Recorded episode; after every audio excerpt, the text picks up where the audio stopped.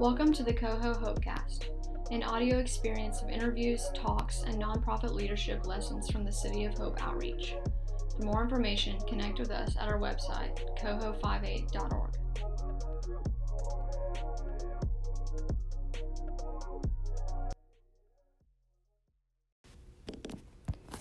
Welcome to the Coho Hopecast. This is your host, Michaela Bailey. Today I'm here with Dr. Phil Fletcher, and we're going to be talking about the first 13 years of Coho.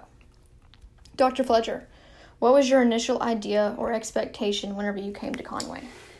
Hi, Michaela. I was not to be here. So, me and my family moved here from uh, Fort Irwin, California. We were stationed there, and we were going to be here in Conway for two years.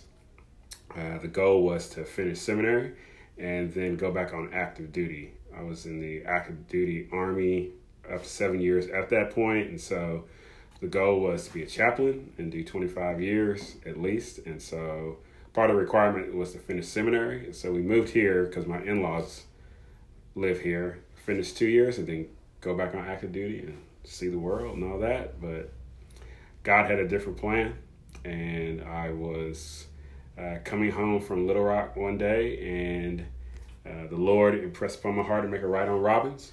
And there's a trailer park back here, and uh, understood I was supposed to do ministry. Came home and told my wife Nicole, and she was like, "No, right?"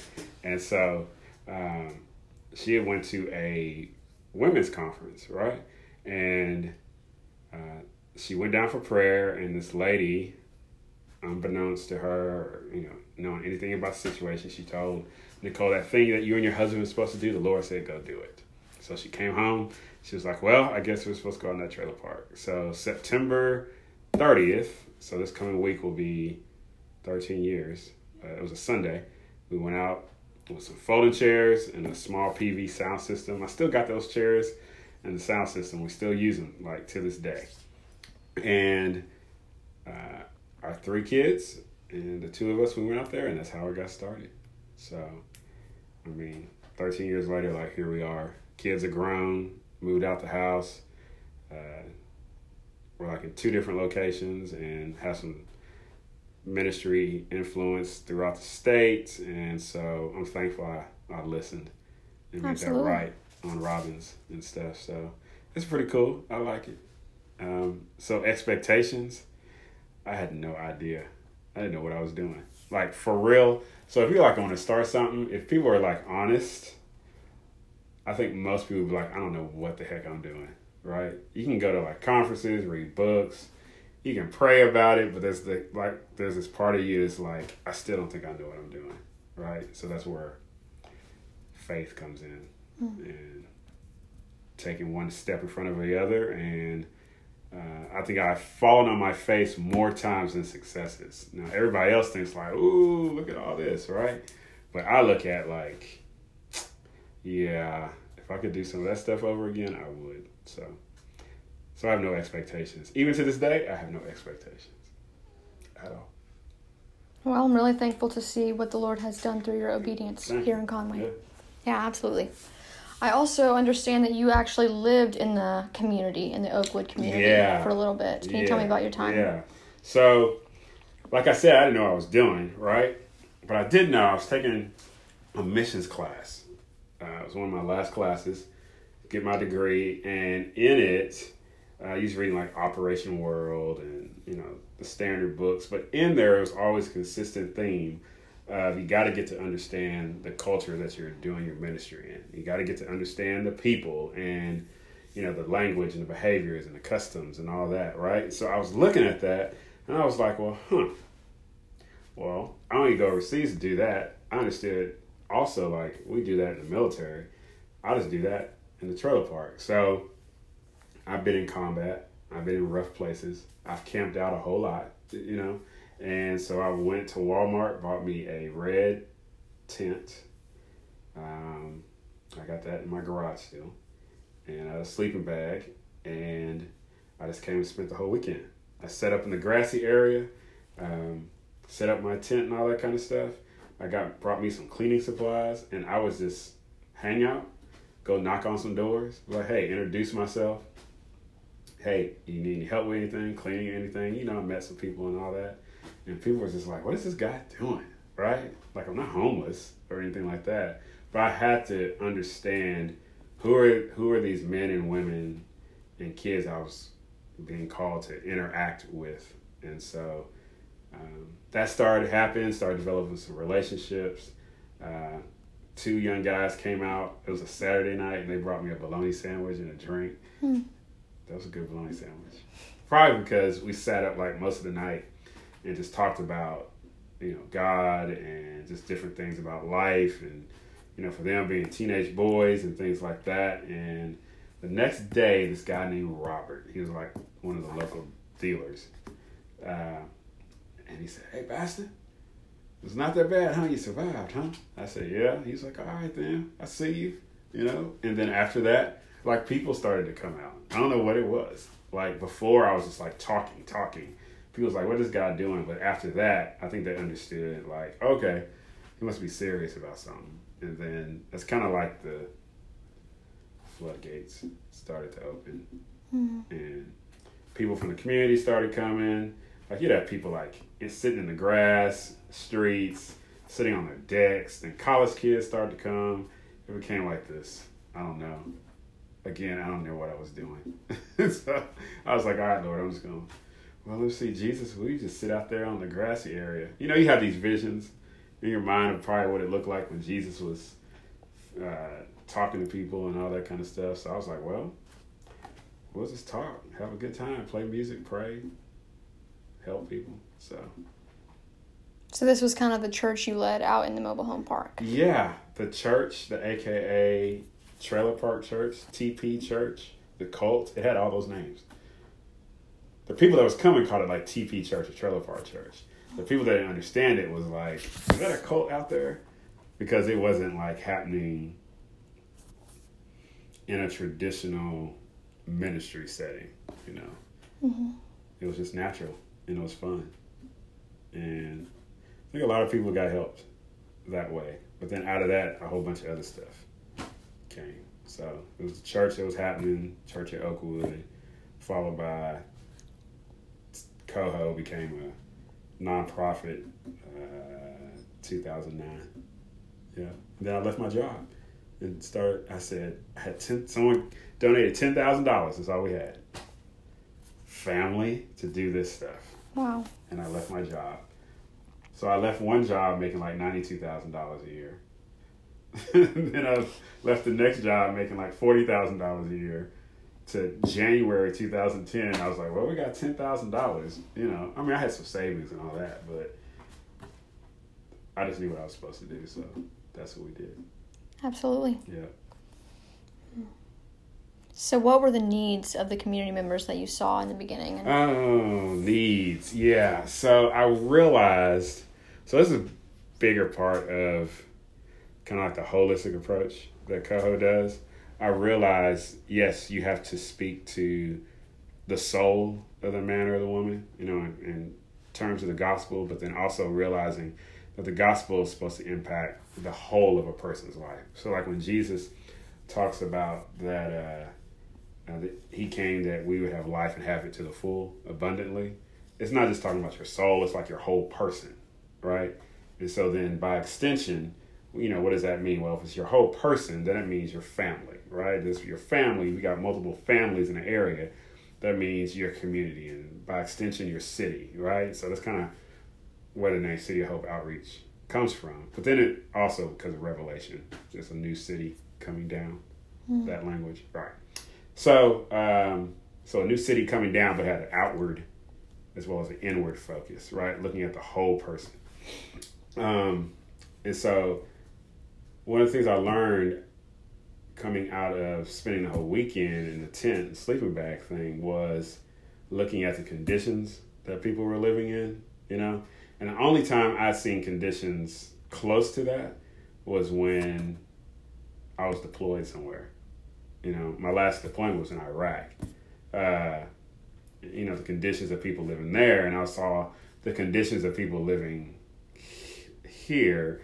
And I was just like, man, people need help, right? And so over time, once resources allowed, then we would do these little what we call them Nehemiah projects, right? So you think about the book of Nehemiah, and he's rebuilding, you know, Jerusalem and all of that. So that same mindset of, you know, how can we rebuild people's living situations? So new floors we did sometimes. In one case, uh, God rest them, uh, Emilio and Nancy Marcial. We just the place was so bad, we just moved him out of there and found him a new place. Decorated it, everything. Got a wheelchair ramp uh, put in for him. He was a double amputee uh, to get them set back up again. Uh, and then, you know, people with food, lacking food. And so out of that, we had our Thanksgiving banquet or a meal.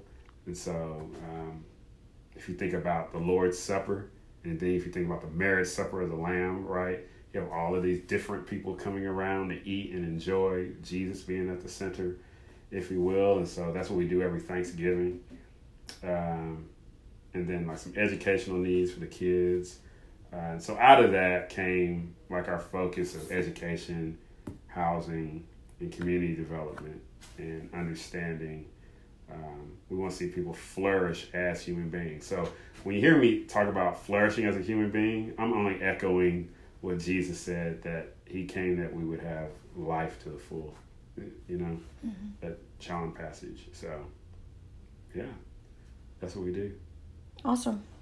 Well, can you tell me some more about the initiatives that y'all had at the startup of Coho? Too many. We had so many. We had Nehemiah, we had community lunch, we had three R's tutoring. That's Co Academy now. We had King's Club, we had uh, laundry services. We had all of these different things, right? and I realized I was like, dang, we're doing a lot. And then my board was like, yeah, you're doing a lot because then it's hard to communicate to people how to support because we're doing so much, right? And then we were doing so much.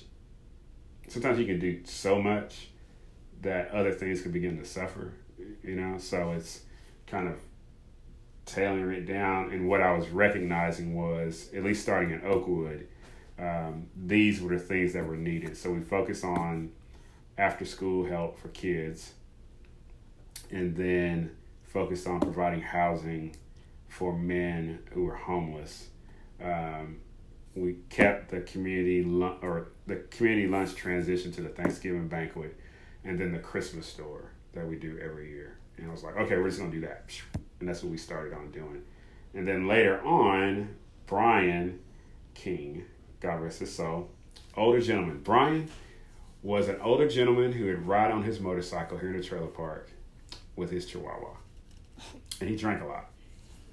Bad combination, right? But he came to me one day.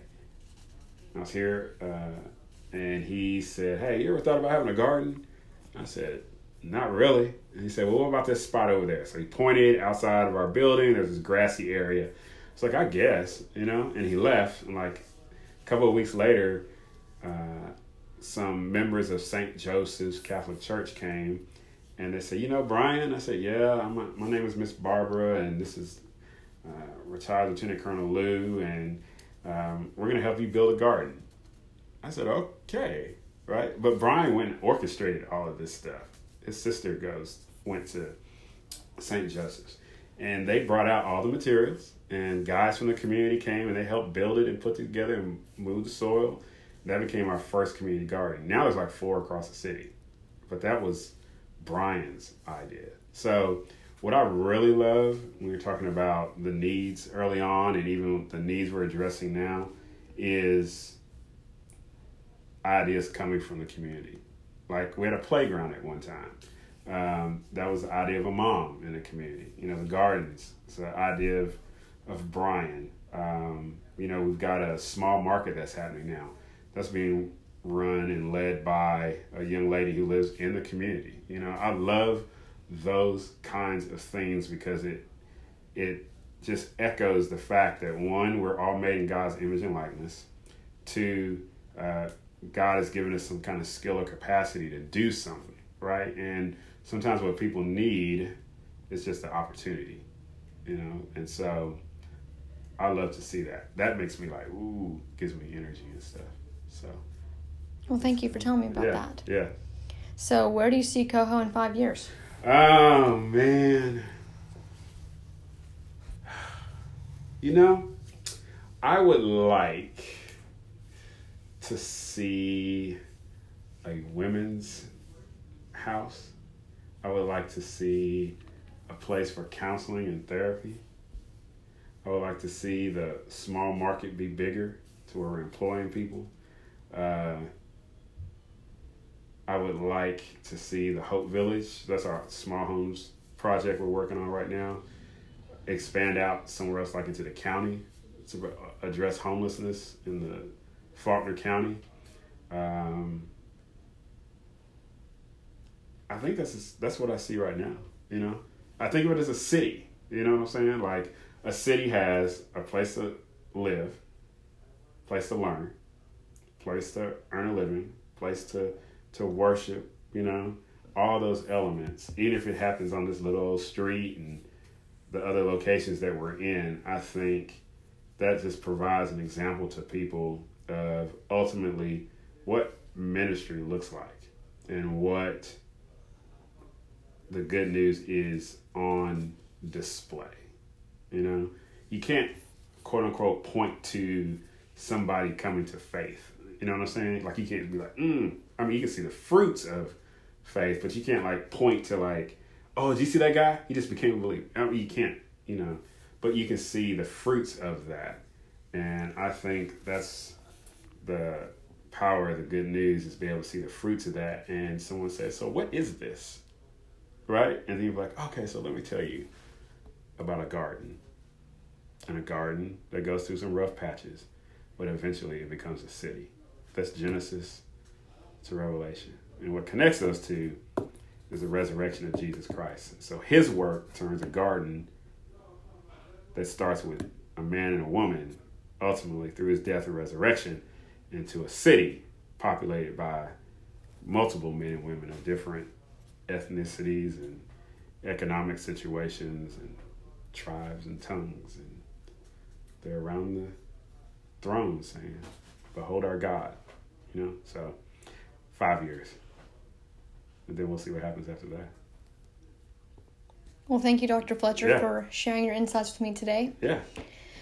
This has been michaela bailey and we've talked about the first 13 years of coho with dr phil fletcher. Thank you. Hey thanks a lot. It is our sincerest desire you will provoke to hope today. For more information, visit our website, coho58.org.